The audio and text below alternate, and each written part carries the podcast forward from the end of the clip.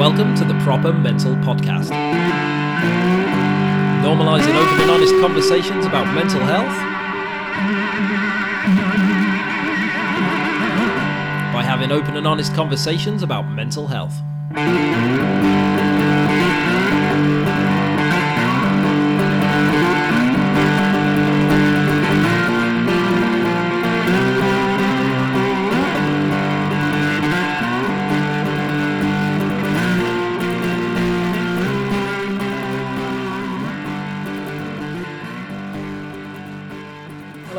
Hope this podcast episode finds you well. Thank you very much in advance for listening, and welcome to episode 140 of the Proper Mental Podcast with Lucy Nichol, who is a writer and mental health campaigner.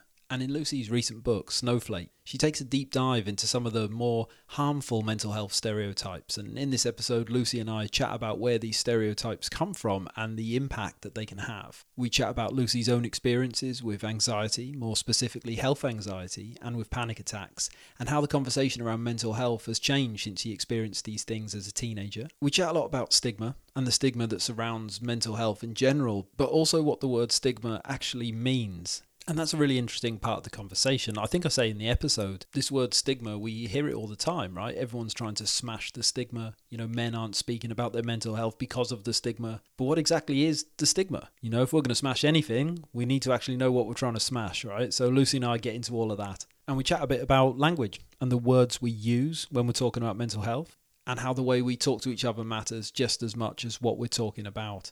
We talk about language and identity and compassion and some of the wonderful ways that young people are changing and impacting society. And we explore some of the reasons why some people are so against that change. And it was just lovely to chat to Lucy, not just about mental health, but about lots of other areas of society that can affect how we think and feel about ourselves and our place in the world, which are ultimately all things that can really impact our mental health for the good or the bad. And this is one of those episodes that goes all over the place. We really explore some of this stuff. It was a lot of fun.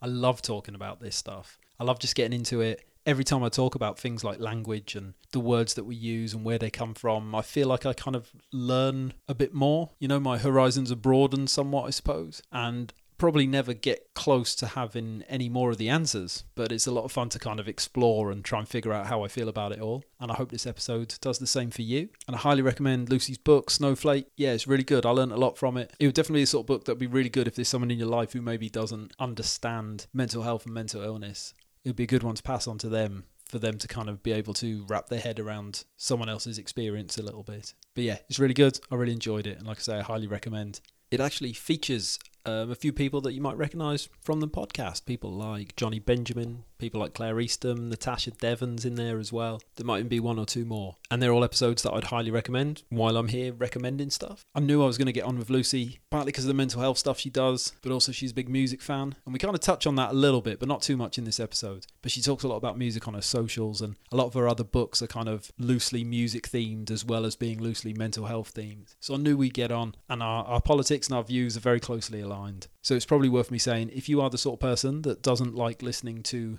self proclaimed woke snowflakes having a bit of a chat and putting the world to rights, well, this probably isn't the episode for you. But of course, you're more than welcome to have a listen. Maybe don't leave it a review if you don't like what you hear.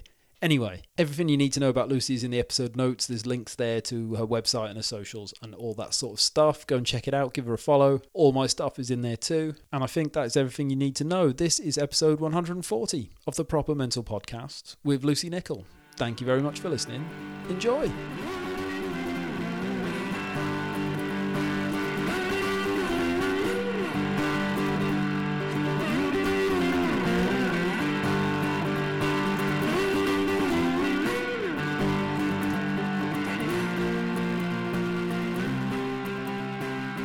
So here we are with another episode of the Proper Mental Podcast, and my guest this week is Lucy Nichol. How are you, mate? I'm really good, thank you. How are you? I'm good, thank you, Maze. I'm good. We're at opposite ends. We were chatting before, and you mentioned you had a really good night's sleep, and I had a bit of a rubbish one last night. So I think we're at opposite ends of the sleep spectrum chatting today. Oh so. dear, I've also loaded up on caffeine already, so uh, that could be a good or a bad thing depending on how you look at it. yeah, that's it. It's trying to find a tipping point, isn't it, with caffeine? You don't want to get jittery, yeah. but um, yeah, it doesn't help like get you through a morning sometimes. But there we yes. go. Yeah. um, they, I think like today we're probably going to chat a lot about um about sort of like stigma around mental health and and the words that we use and our intentions for those words that kind of add or take away from the the stigma. And I mm. thought a really useful place for us to start today would be with the word stigma because it gets sort of used so much in the mental health conversation. And sometimes it feels to me like it's a little bit like vague you know? Um i see mm. a lot of mm. posts and they say men don't talk because of the stigma. And you kind of well how does that help anyone right? What is the stigma? Um and i know a lot of your your writing has kind of been about this sort of stuff. Um how do you kind of how do you sum up the stigma around mental health? What does that word kind of mean to you? Well to me it means it's misconceptions so it's inaccurate um, views or ideas about mental health. And obviously, the word stigma itself um, implies, you know, shame.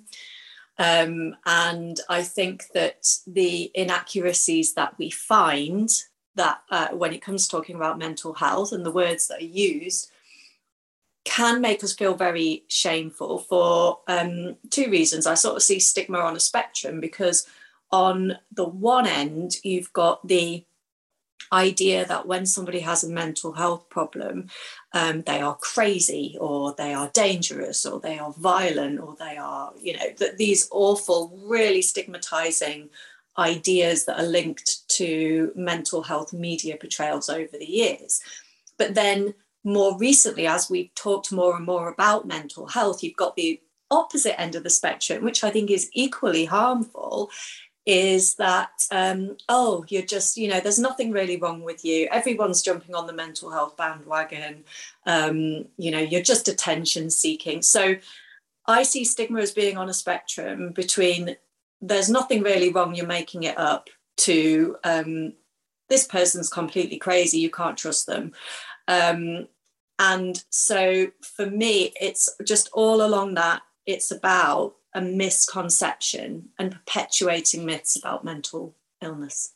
Yeah, what a wonderful way to to sum it up. That makes so much um so much sense. And it's funny how this stuff like feeds into us, you know, like mm. there's the all that stigma coming from places like the media and um even things like uh, I was reading a, a book recently and I can't remember the author's name. I should have written it down. Um but it's one of those books, it's well known like fiction series about like a um uh, he's a I can't remember what type of therapist he is, but he's like catching killers as a therapist working with the police, and it's one of those books that. Well, not Paul says, No, no, no, he's an American guy. Um, ah. It'll come to me. It'll come yeah. to me. And it says on the front cover, you know, over one million copies sold and all this sort of stuff. And then you like you read in this book, and um, every bad person in it, it has some sort of mental illness you know they've all mm. got a very like loosely mentioned personality disorder or uh, like schizophrenia or all sort of um, labels and diagnosis that traditionally uh, you know these these people are much more likely to cause harm to themselves than other people right the statistics mm. show that um using the word commit around suicide that was like constant. And um it's all through this book and that book is advertising it sold a million copies worldwide and you, you just kind of think wow that's how ingrained some of these uh these ideas around this mental illness and mental health um they're just just ingrained in the dna almost of society i suppose. Yeah, and I think it's easy for us to think that because things have got better, like I mentioned, the other end of the spectrum is now equally problematic in that we we we can be too dismissive.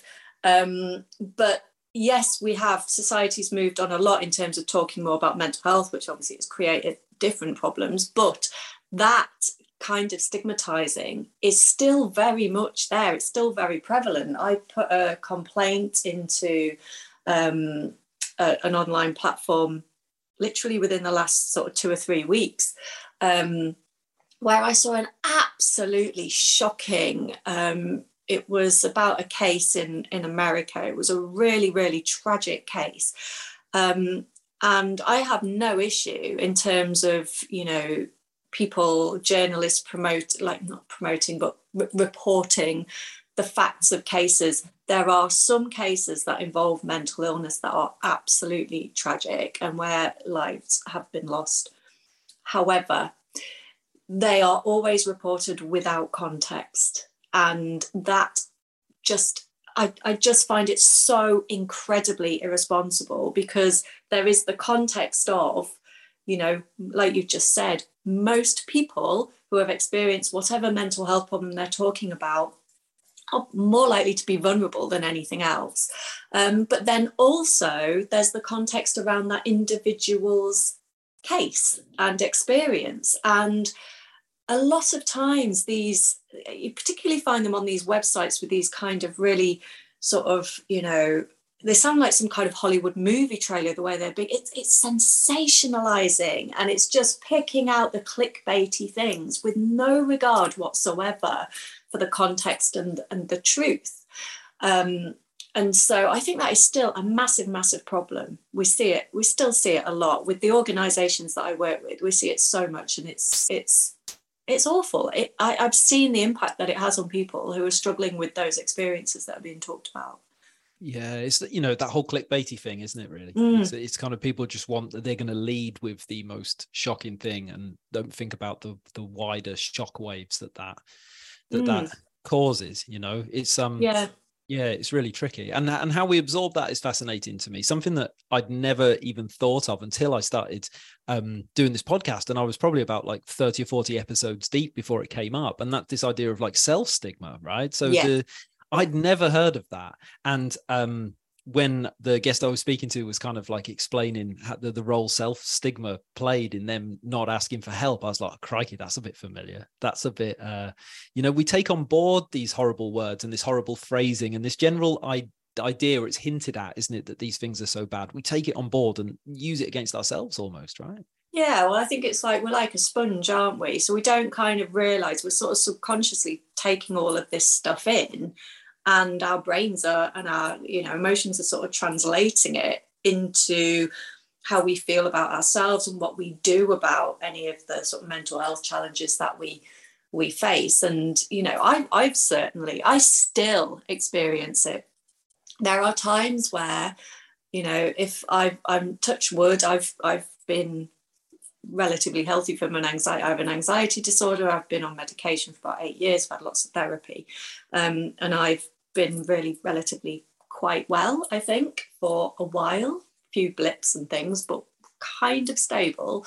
And um, when I haven't been, I've had the whole, oh my god, this isn't this isn't just like normal anxiety. This feels like crazy, you know. So I've had those like ideas that this is an ugly form of mental illness. This is, you know, this is just a bit beyond what's acceptable. I've had those awful feelings. And then at other times when I'm well, I think I feel like an imposter in the mental health community because in order to look after ourselves, you have to put some distance between, you know, say the panic attacks and things that I've experienced in the past or the obsessive thinking. Um, so in so as you do that and you feel much better about yourself, you kind of forget just how dark and distressing those moments can be. And you think, maybe I am just making it up. Maybe I, you know. So I think self stigma definitely, definitely is it's something that we kind of soak up from what's around us, we internalize it, and it definitely impacts how we feel about ourselves and also whether we get help, whether we think we deserve help, whether we feel able to speak out about what we're going through.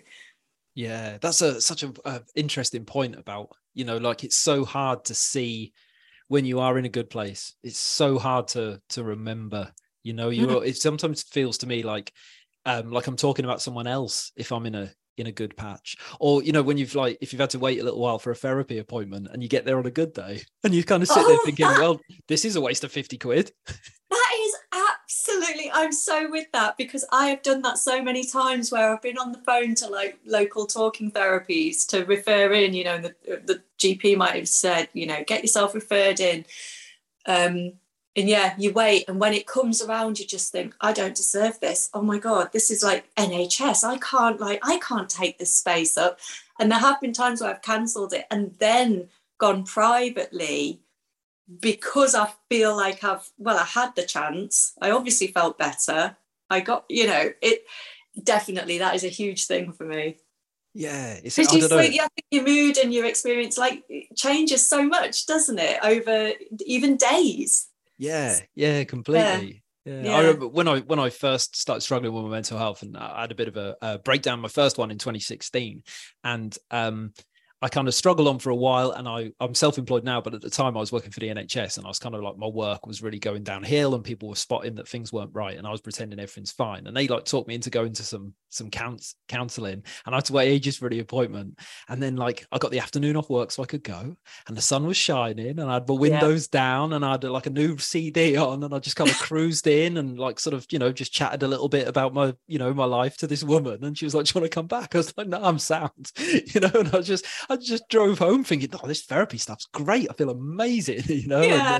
And, uh, but uh, yeah, the, the, there's so much space, isn't there, when you're when you're good to when you're bad, and it, it's mm. hard to it's hard to remember. You have to keep telling yourself sometimes. I think that you know, yeah, I have been bad and I have been good, and somewhere somewhere in between. But yeah, it gets complicated. Yeah. It is, it is, yeah. And stigma, self stigma definitely plays a, a, big role in that, a big unwelcome role in it, I would say. Yeah, yeah, very much so. I think, you know, when it's um when it's people like reporting on stuff or when it's big brands, there's so much um it's just lazy, isn't it, really, to not use the right words and do things properly. Like in, in this day and age, I think we've just got higher standards of what we expect from from those those sort of things. Mm. It gets a, a much more interesting when it's um when it's just people and how like we talk to each other about mental health because there's I can't I was thinking about it a lot with this conversation coming up like there's words that I would never use this mm. particular diagnosis is um or particular labels that I would never use as an adjective and I would work really hard to make sure that that, that that's yeah. not how I did it but there's others I'm fine with you know and I was kind of thinking well that, that's that you know why why am I I would never describe, you know, being organized as, you know, my OCD or something like that. Yeah. But if someone said to me like, oh, you know, I'm really depressed because I don't know, my football team lost or I didn't get tickets for Blur last week or whatever, I'd be, um, you know, I would that wouldn't bother me at all. And it, it's funny, isn't it? Like we all have our own relationships with these words as well. I think. Yeah, I think so, and I think that comes down to context as well. And I think you know there are certain um, instances where, so for example, I used to do a lot of work with the recovery community and 12 step program community in the Northeast. And um, I remember having this kind of argument with myself about whether or not I should use the, the, the word addict when talking about someone because I used it and someone called me out on it and I was like, oh, but that's the that's the language that I'm used to.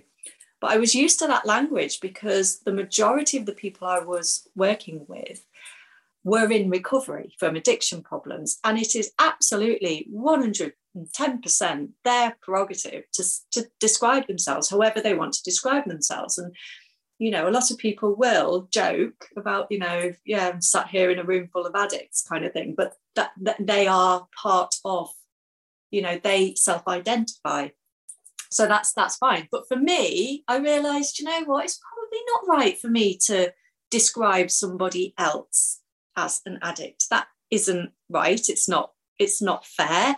They are a human being. And you know i wouldn't want to be described as an anxious if it was somebody was talking about me. So you know i'm still learning. I mean this was probably about three two or three years ago when that kind of hit me i was like yeah i should i shouldn't say that. But some people yeah if some people want to describe themselves in certain ways and also to use that kind of dark humor you know i i can sit and really laugh with a friend about some of the ridiculous and obsessive things that i've done in the midst of an anxiety attack um, and and really laugh about them. And and you know we can laugh together about them because we both recognize them and it, and it helps. But i wouldn't want somebody else to laugh at me for those things. So context i think is really important. Yeah definitely. And i suppose like meeting people where they're at you know like i kind of you know i speak to a lot of different people and a lot of different people with different opinions on you know on their own experiences. And mm. yeah there's some people that you kind of you can tell kind of you get a vibe and you think oh i can kind of you know i do have a bit of a dark sense of humor and i'm allowed to let that out a little bit here. And then there's other people you think they're not gonna they're, they're not gonna like that and i want to be respectful of that you know? We yes. can kind of we, you know we don't have to use words or not use them can't we? We can kind of like play around with them as suits the situation. That's kind of what words are for i think I think intention's a really important thing to consider in the whole context thing because you know if some if I if I heard somebody saying oh I'm so depressed that my book I think I wrote something like that in Snowflake in in the book. I wouldn't shout them down for it or you know I wouldn't because I just think that's that's wrong. There's no intention. I think that I would I would however want to play a role in um, raising awareness of what depression is, that it is a serious illness, um, you know, that it can be, it, it, it, you know, it takes people's lives. It is, it is a very, very serious illness. Um, again, it can be on a spectrum, obviously. Um, but I think where I would call things out is where you can see intent and you can see intent to shame or stigmatize you know? And i think we've seen that with you know some big name tv presenters and people who um, have you know basically talked about the snowflake generation when people are talking about mental health problems and how it's not resilient and you know back in my day all of that stuff. Um, i would definitely call that out because that is challenging um, the conversation around mental health and um, I think really playing into stigma and shame. So yeah, I think it's really important to consider consider intent as well because you wouldn't want to shame somebody and um, you don't know if somebody has unintentionally said something that's stigmatizing you don't know what they're going through as well and if you were to call somebody out on social media and i don't know encourage some kind of pile on. I mean that would just be beyond terrible wouldn't it? So yeah totally with you on that.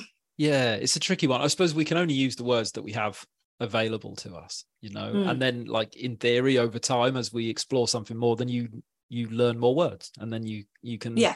you know you can talk about it. The, my show's called proper mental because that's how i would have described myself at one point when i was when i was very very ill. I did not know what was happening. I didn't know what mental health was. I just thought i was going fucking nuts. And that's that's yeah. that's the only way that i could have said it at that time. That might not be how i would say it like now even though i just did but yeah but, no. but you know what i mean? Like yeah as we learn more we can kind of adjust adjust and that's how the conversation improves i suppose. Mm. yeah definitely and and I suppose as well, it's interesting how you mention intent as well, because we don't something that I'm very conscious of is that a lot of the times with like cancel culture and outrage on social media, I do think that conversations tend to happen at the extreme ends, don't they? So there's mm. the people that are really for something, and there's the people that are really against something, and then there's all these people in the middle that they're not really sure where they stand, but they're really scared to ask the questions because they're worried that if they get something wrong, they're going to get piled on. And then yeah. conversations don't move forward, right? Then no one's talking about their mental health because there's this, you know, there's a load of people, like you say, if anyone talks about mental health, well, then they're a snowflake. And then there's another yeah. group of people that are all like, you know, you can't you know you can't say that you're nuts and then there's so many people get caught in the middle isn't there that can't when we just deal in extremes um well yeah it's mm. hard to for people to everyone feel like they can get involved in the conversation yeah and i think that if you so like where i because I talk a lot about mental health stigma, I write a lot in the media. I think that, you know, I'm in a position where people have every right to pull me up if I do say something that happens to be stigmatizing, you know, as I say, I'm still learning. I say this in the book. I'm still learning every day. I'm not like the expert on stigma. Um, it's something I'm very, very passionate about and still learning about. And so I think I do have a responsibility to really think about the words that I use. And if people call me out, I don't take that personally. I totally get that. And I also know that some people who have called me out wouldn't necessarily call out somebody else who had said the same things if they weren't working in the mental health. So, you know, I've heard people, you know, when people talk about suicide and use the phrase commit suicide now, I have challenged that when it's in the media, when it's in something that's been written for one of my the mental health organisations that I work for, I would make sure that it is picked up there. Um, and when I've been with a colleague and going into a meeting with a mental health organisation and they've used that phrase, then I would gently say that's something to be careful of because we're working in this sector. But um, yeah, I think when it's when there's no intention and that person isn't kind of in the position whereby they are um, talking authoritatively, if you like, about mental health stigma, then just have to be careful about how you challenge it. I think, you know, calling people out publicly is not always a good thing. no, not not at all. Yeah, no. I spoke to a um uh, an empath coach called uh, Chris Hemmings who does a lot of work around men's masculinity, and something mm. that he said to me that stayed with me ever since. He said, "Don't call people out, call people in." And mm, you know, like it's, it's beautiful, isn't it? And yeah. you know, like sometimes if if you're like I don't even want to use the phrase calling out, but if you're making someone aware of something and you do it in a nice way, well, for me, sometimes it's a really nice moment. If someone points something out to me and I think, oh, wow, that's like, you know, like, thank you for pointing that out. And mm. like, you know, it can be like a nice, like, shared learning moment also. Like, not everything has to be like angry tweets and chaos, does it? We can just like yeah. learn from each other and I think we need to, I think we have a responsibility to, because with social media and the immediacy of it, everything is so reactive, isn't it? And, you know, I know when I've been, when I have been called out for something that I've said that's not come across right or whatever, your immediate gut reaction is, oh my God. And I think it's because more than anything, you feel angry yourself, you feel angry um, and embarrassed that you've, you've done this. Um, but if you react too quickly, it can come across as defensive. And I think that's where people dig themselves in holes. And then the more they dig and dig and dig, the more extreme what they say in response becomes. And I think we see that not just in mental health, but in lots of sort of societal conversations. Um, and that's where, like you're saying, you just get these extremes and and it's really it's really difficult. And you know, I, I, I know within my family we have, um, you know, myself and my parents, we have very, very different views, and I've definitely become too emotive and extreme in the way that I've, I've with them. So I'm still learning. I'm still learning how to do that as you know in a more appropriate way. Um, they tell you i'm a right pain in the ass when i get on my soapbox about something. Um, but yeah i am still learning not to be as hot-headed. Um, but yeah it's it's social media is really really hard for that. And i just think we just have to remember to take a moment to just kind of pause and reflect. Why why do we feel so angry? Is it because we're angry that that person has dared call us out or is it because we're actually a bit disappointed in ourselves. Yeah, yeah, definitely. Yeah. No one um no one likes having the mirror held up, you know, sometimes exactly. and you don't always like what you see. Yeah, definitely. Yeah. I always think that there are some benefits. I'm a very anxious person. There's um a lot of benefits to anxiety. If I on the rare occasion like I tweet or post, I don't post much outside of like podcast stuff, but I, I, you, you know I've looked at that. I've t- retyped it seven times. I've looked at it from nine different angles, more angles than anyone else could. So I'm pretty sure yeah. if, if I commit to something that, uh, yeah, I've, I've fine tooth combed it. Yeah, but um, I don't do that. Unfortunately, I'm a bit too just go for it. Furious on the on the keyboard. So yeah, I have to rein myself in sometimes. Oh, the answers normally lie somewhere in the middle, don't they? Somewhere yes. between the two. Yes. Yeah. Uh, where does your um your interest and your your passion for this sort of stuff come from, Lucy? Like what um what inspired you to write about stigma and, and the words that we use? So I think stigma was particularly of interest to me because I worked in PR. So I did a lot of work with the media, and obviously stigma is very much about you know representations in media and popular culture. Um, so i think it kind of crossed over into what i was interested in professionally. Um, but also i started to become interested funnily enough I, I was experiencing panic attacks from a very very young age and had numerous doctor's appointments and therapy appointments. And it's funny how even though i knew after all of those appointments that uh, it was a mental health issue or that it was an anxiety disorder, I just didn't connect mental health and what I panicked. I don't know why. It was just something that took a long time for me to get my head round.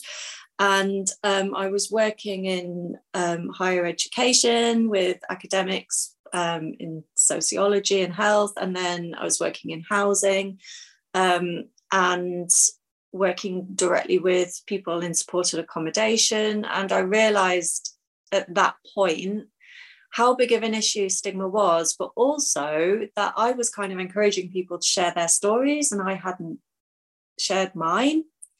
And I actually did have some really bad experiences of bullying and discrimination relating to my mental health issues.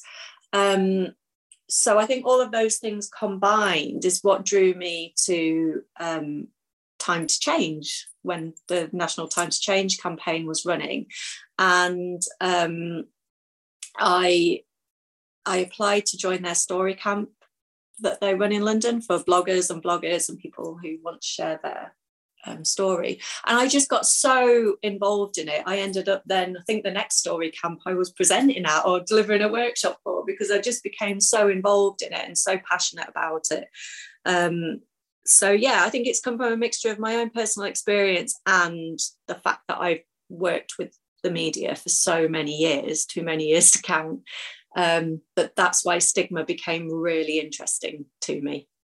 Yeah, it's um, it's uh, fascinating what you said there as well about sort of not putting together mental health and panic attacks, not linking mm. those two things. But I think that's really, really common, and possibly down to down to you know stigma and media and things that we've just talked about. You know you think of mental health being one thing and then you don't realize yep. that it is all these different things that are very very you know the ebb and flow and is very different to um you know to to pin down and find words for. And um but yeah i think that's really common that people are like i'm experiencing this but this isn't a mental health thing. This is something else. That's like you know yeah i think a lot oh yeah. And you try to i mean in one of my uh, novels so um, the 27 Club that I wrote, which is about um, media sensationalism and myths around um, people in the music industry and how we use headlines to describe really complex human problems. That sounds very serious and academic. It's actually a dark comedy, but but it does sensitively explore mental health problems. And um, the main character in that, Emma, she has an anxiety disorder, um, and all the way through it because it's set in the 90s when conversation which when i started experiencing panic attacks um, and these conversations weren't happening as much. And so she's she's kind of admitting that she's got this problem but she's like i must have a vitamin deficiency. I wonder if i need to be eating more broccoli. I would you know like i wonder if i've got low blood pressure. So and that's kind of how I felt. I mean, I suppose with me, because it started manifesting as health anxiety, and it was a lot of the public awareness campaigns, you know, public health campaigns that really triggered health anxiety in me.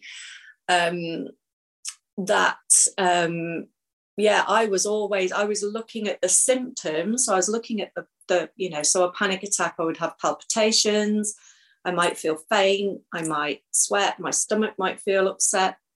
I was looking at all those symptoms and trying to link it to a physical reason. And then, of course, linking it to a physical reason just reinforced my health anxiety because then I'd think I had more things wrong with me. So it was, but it's a, it's a bit of a vicious cycle. And I think the more that I found, if I talk about health anxiety. If i if, if i'm going through a, an obsession over some kind of health anxiety and i put something out on twitter i find it so so helpful because i'm talking about the anxiety and other people relating to what i'm going through actually helps calm that anxiety down because it's easier for me to while it's very frustrating living with anxiety it's easier to deal with it if you face what it really is. Whereas if I start saying, you know, oh, I think I've got this cancer or this heart problem or, you know, without acknowledging the context of anxiety around it, I'll just fuel the anxiety because people will then think, well, this is somebody with a heart problem. I'll we'll start to, you know, and it's not. I have an I have an anxiety disorder. So, um, yeah, I think it I think we do sometimes try to look for physical reasons rather than seeing that the, the physical symptoms are the result of a mental health reason, if that makes sense.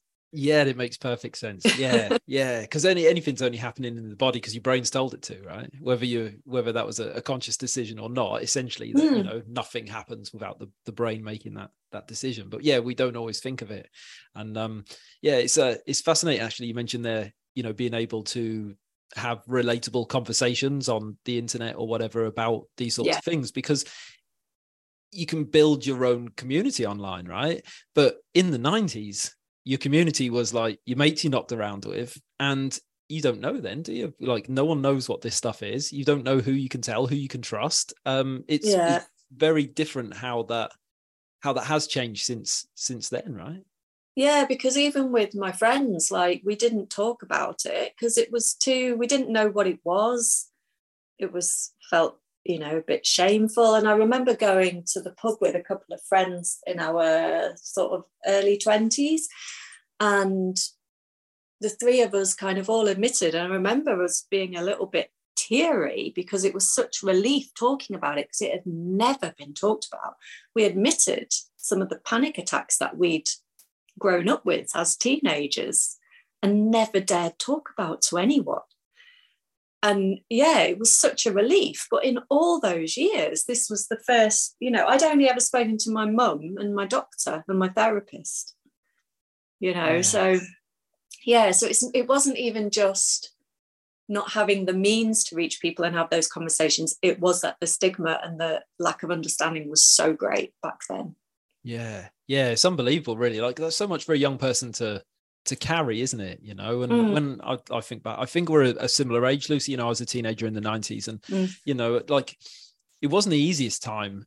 And I come to, I kind of think like, I don't know, the worst thing I could have been was like different to everybody else, you know, because when you're a teenager and you want to kind of get under the, ra- particularly an anxious one, right? You want to kind of get under the radar a little bit and not stand out and and that sort of stuff. So yeah, to to be able to sit round and say I've been experiencing this, that's um yeah, yeah that would have been very useful. And mental health in the in the 90s, you know, it, it makes you think, doesn't it, how how many people would have been struggling with things and not been able to say just because there wasn't awareness campaigns and there wasn't anyone to talk to like you say other than the doctor and maybe your parents if you were like lucky enough to be able to have that conversation and um yeah it's you know there's a a lot of um you know there's a lot of pros and cons for social media but being able to find a community and, and communicate and, and share that and know that you're not alone is a, a really important thing isn't it Definitely. And it's when you see those comments, you know, I've seen comments before when I was challenging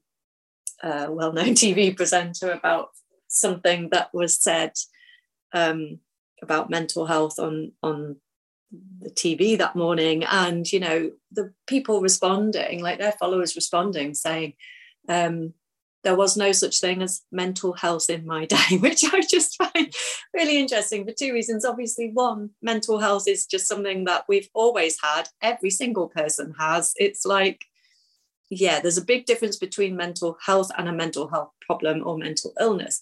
But also, when you think about the extremes of, you know, way back when I, so when I wrote Snowflake, I interviewed a historian who um, has done lots of studies around like Bedlam or Bethlehem Hospital.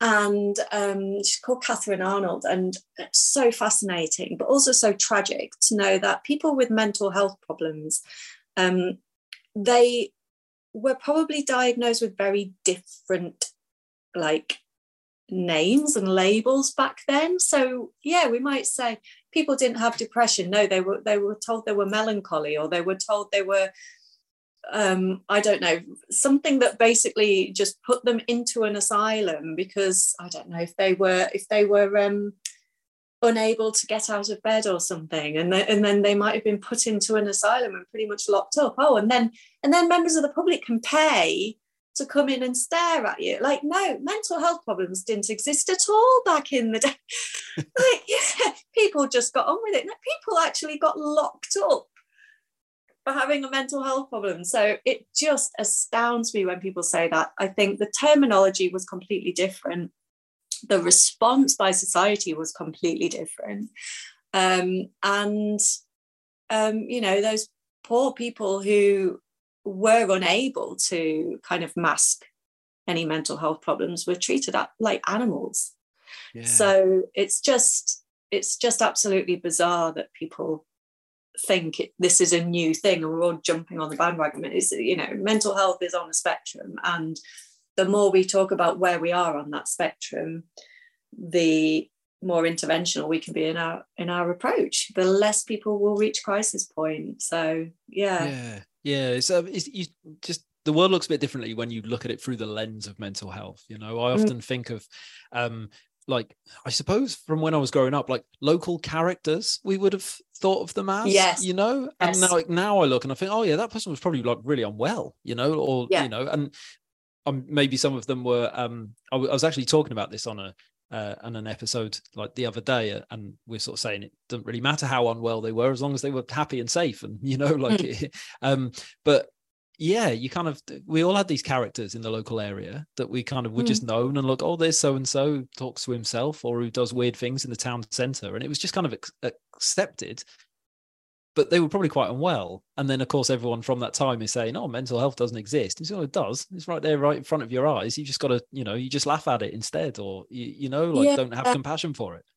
Yeah, and I always think like um about so that I think there's something as well about whether it is why why it is sometimes viewed as a weakness to want to uh, live a better quality of life i find that fascinating. It's like with menopause these days. Um, we're all talking more about menopause and so you have some people of an older generation like i don't understand why you have to we just got on with it.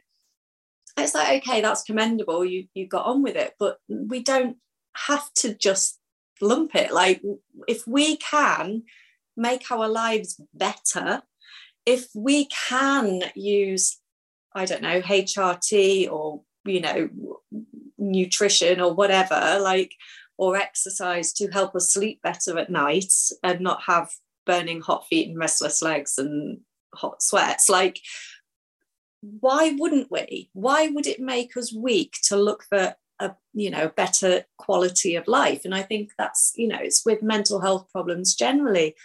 Why suffer in silence? Why just put up with panic attacks it doesn't make you more resilient. It makes you more tired. Like why exhaust yourself by having to deal with these horrible symptoms or you know feel like your behaviors are feeling uncontrollable when there are ways and means in which to better manage them? It's it, to me that is not a weakness. That is wanting more from life. And yeah. that's a good thing it's a really good thing yeah, yeah. definitely it's easy to like you know it's easy to suffer to have that type of extreme resilience funny word resilience isn't it but yeah um, to have that like extreme resilience when there's no other choice well then like yeah like you said of course you suffered through you had no other option but yeah why wouldn't you take other options. Why wouldn't you take help? And it's not just about the now, is it? It's about the next people.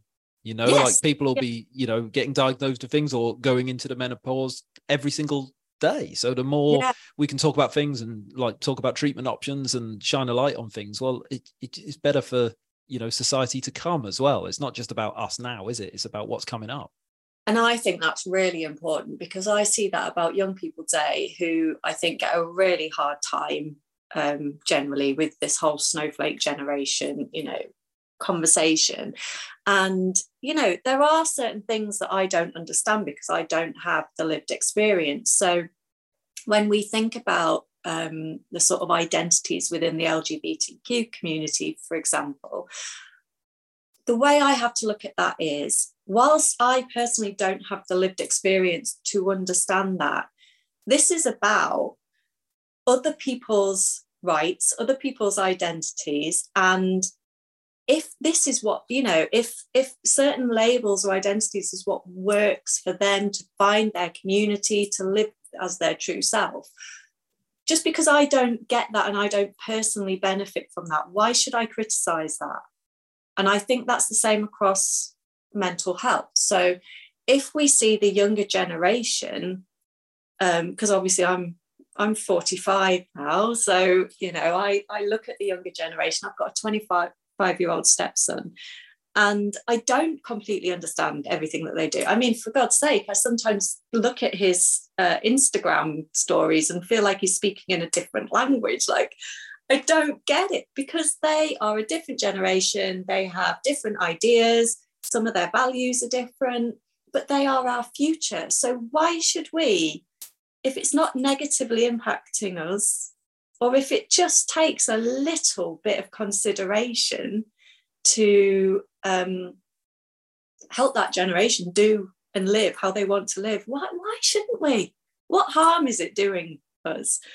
Um, so it's going slightly off track, I suppose, there, but I think that's a societal, sort yeah. of a broad societal yeah, issue. But that whole live and let live thing, really. Like, why are we so quick to snowflake generation label everybody and complain about the way you know different generations are because they are our future and they've they've had different life experiences than we have yeah. Well, yeah. As you get older, you're not supposed to understand young people. That's how it works. That's the circle yeah. of life.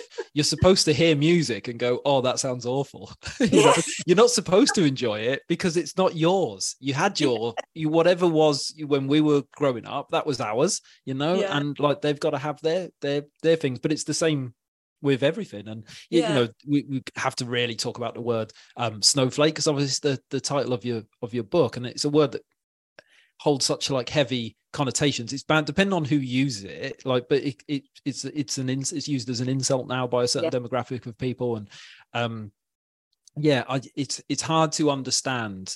You know, like why there's so much people fighting against living in a compassionate caring society i you know like it, it just it's a it's such an un, unusual thing isn't it the the anger mm. that that's directed um yeah, the kind of what that word means when certain people use it.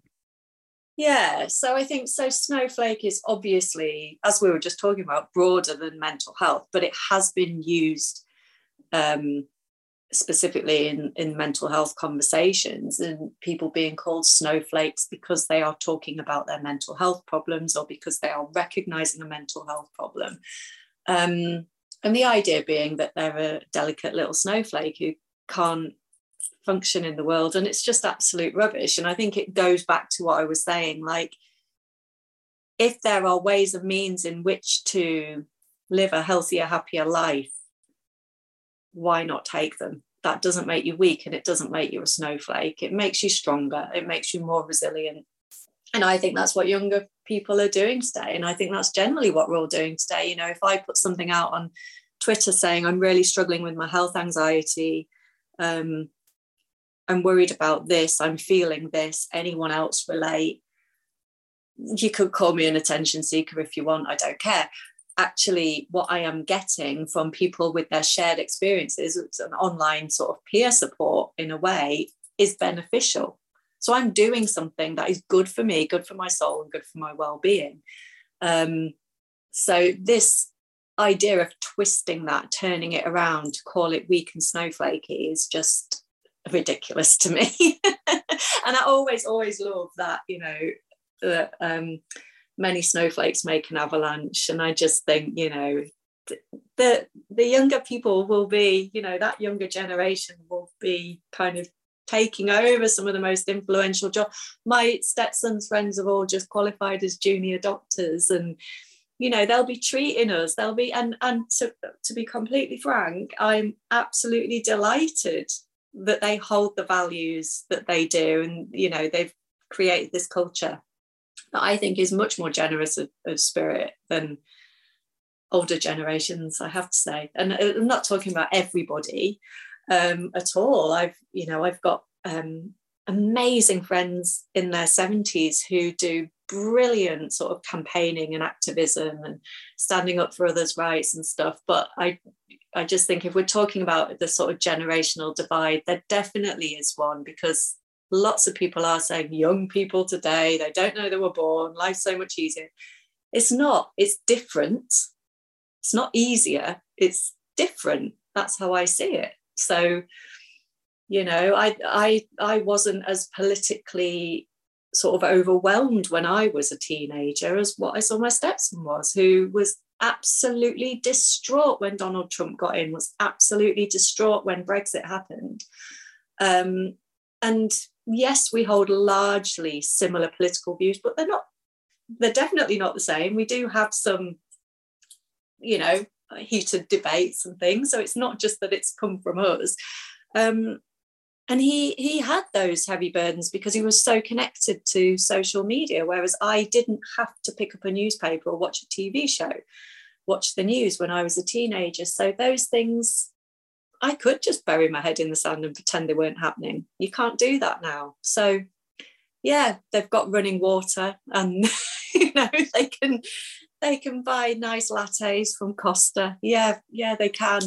Um, but there are other things that I think are, are more challenging. They're just different. Yeah, very much so. Do you think that um it's something I kind of think about myself, but I was interested in your experience of it. But how um mental health struggles of any sort, um, for me, it made me a much more compassionate person after I was poorly. It was a, a wonderful side effect, and I, I, wouldn't say I was particularly um, uncompassionate. You know, it wasn't a, a, like a complete like personality like 180. But I think um, there's something very human about everything that comes with struggling with your mental health, and it certainly helped me to see the human in other people. I don't yeah. know if that's something that's come up for you before. Yeah, and I think it's something to do with kind of as you learn about yourself and your um, you know we're all flawed we're not perfect we sometimes struggle with things um, we have vulnerabilities. I think the more you kind of learn that about yourself and accept that about yourself um, you can sort of drop your guard you can drop your front. And i think that makes you better able to connect as a human being and allows you greater compassion and empathy with others. I think if we are um, you know, if we're constantly striving to have this kind of stiff upper lip persona, you're not really letting anyone in and you're not letting your vulnerabilities out. And uh, I don't see how you can have a deep connection if you do that. So I definitely think that learning and having kind of greater insight into your own mental health definitely helps with that social connection. Yeah, when you're kind of at, at the bottom of something, you realize how little matters, you know, and there's a real yeah. like humanness to that. And you know, there's so uh, my tolerance for small talk and for you know for things that just don't really matter because they don't really exist. You know, that's that's definitely something kind of that that came out, you know, came yeah. out for me. Yeah. And uh, I wanted to ask you about the book that you've got coming out, Lucy, because I watched the trailer the other day of the, the girl in the calf and getting on the bus, and I was like, "Crikey, yeah. that's a bit that's a bit familiar." uh, like as into the, you know, I'm a I'm a very no worries if not person, but that's the title of your of your new book, right? Yes. So um yeah, how many emails do you end with the words "no worries if not"? Oh my god, I was ending everything with it. Um, it's it's so it's it's a rom-com and it's it's you know there's it's it's got lots of ridiculous storyline in it. It's so much fun. But the message is actually you know why do we apologize so much? Why do we spend our lives apologizing? And you know how can we break away from that? And i think that you know certainly when i look back i i remember having an appraisal at work um, the former line manager, who's now a good friend of mine, called Eve. And one of the things she kind of called me out on was the fact that I always apologized before sharing an idea. So if we were having like a, I worked in a theatre company in Hull, and if we had a creative meeting, like marketing meeting, if I had an idea, I'd say, sorry, I know this is probably stupid. In fact, we probably can't do it, but I don't even know why I'm mentioning it. I'm just going to say it anyway, but it's crap.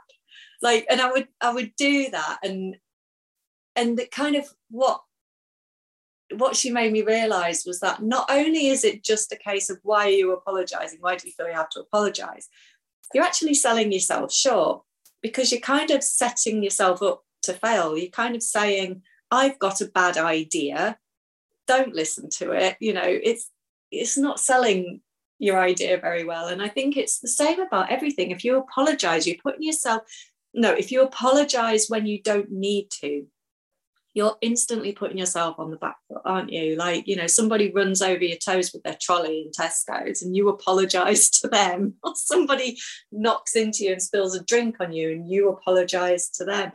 It's you get oh you get like a meal delivered in a cafe or something and it's absolutely terrible and you say sorry but this cheese on toast you haven't melted the cheese. Like you know why why do we apologize for everything? So i think it's about kind of wanting to own your space and your right but it's about the main character's exploration of you know she decides to give up saying sorry for a year. She's like i'm never saying sorry again at least for a year that's it i'm not apologizing again. But on the journey she kind of realizes that there is a place for the apology but it's not every day in every single situation. At least get it wrong first, right? And then, yeah, then exactly. apologize. Yeah. yeah. Where do you think that comes from, Lucy? Where does it come from in you? Is that generational? Is that anxiety? I was trying to think because I'm very much that type of way. My current um, homework in therapy is to be more immediate. That's my uh yeah. is to kind of, you know, just say things and not not wait at the back and you know spit my words out that type of stuff i don't know whether that's you know anxiety whether it's you know my era i'm not sure where, where do you think that comes from because there is a lot of big demographic of people that um yeah you know, use sorry and uh, really long text messages that's something i try and I try and do now. Like I don't explain every decision within an inch of its life. It's like no, say it, say it in two lines, and you know, yeah, and it's up to the the recipient then what they go and do, and that's out of my control, right?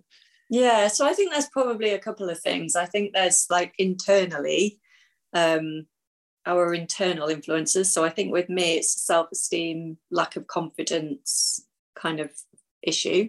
But I think there's also, um, and whilst you know it affects men and women, boys and girls, I do think that women have a tendency to apologize more.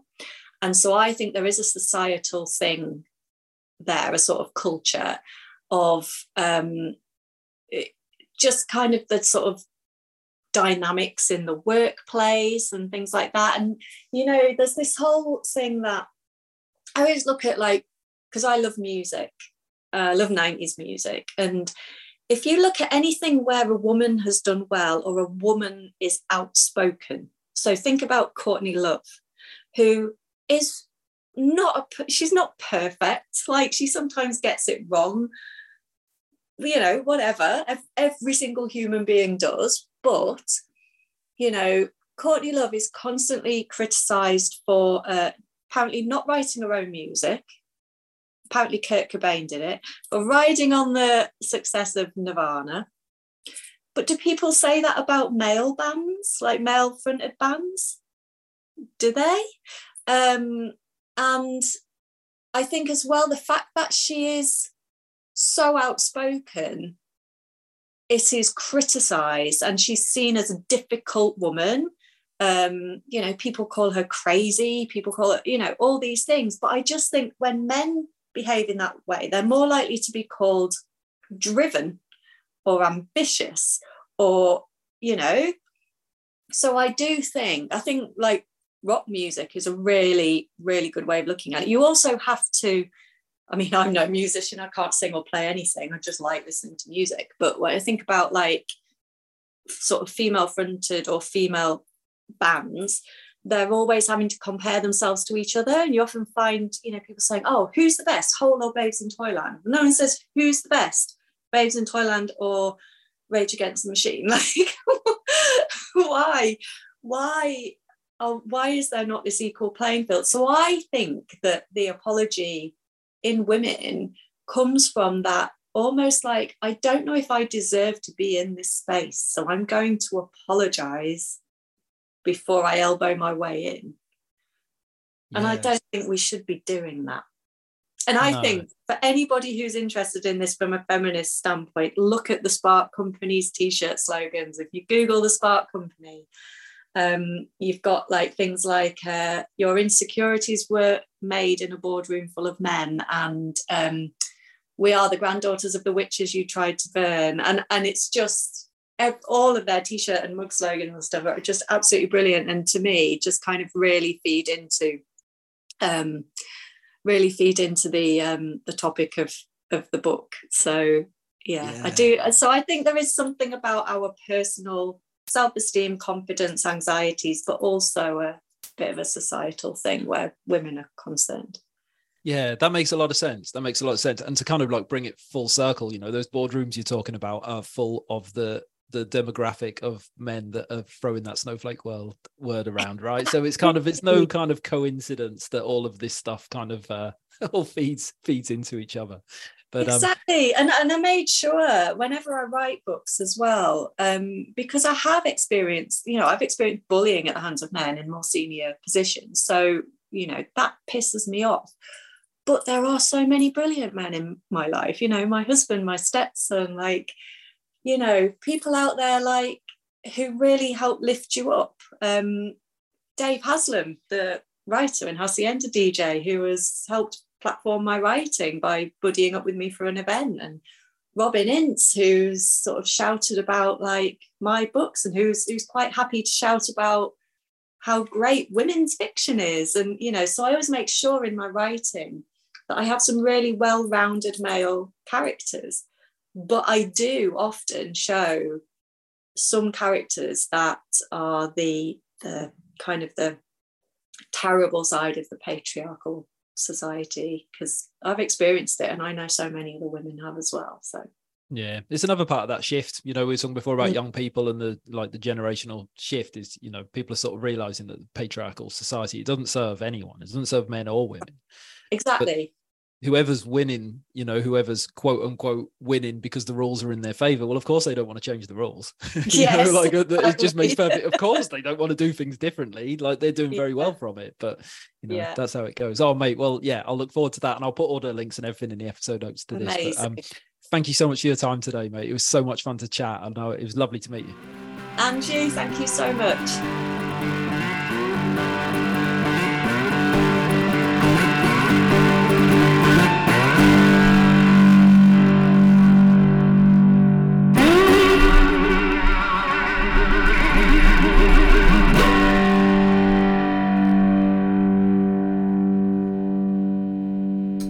A big up to the Proper Mental Podcast. Podcast. Proper Mental Podcast.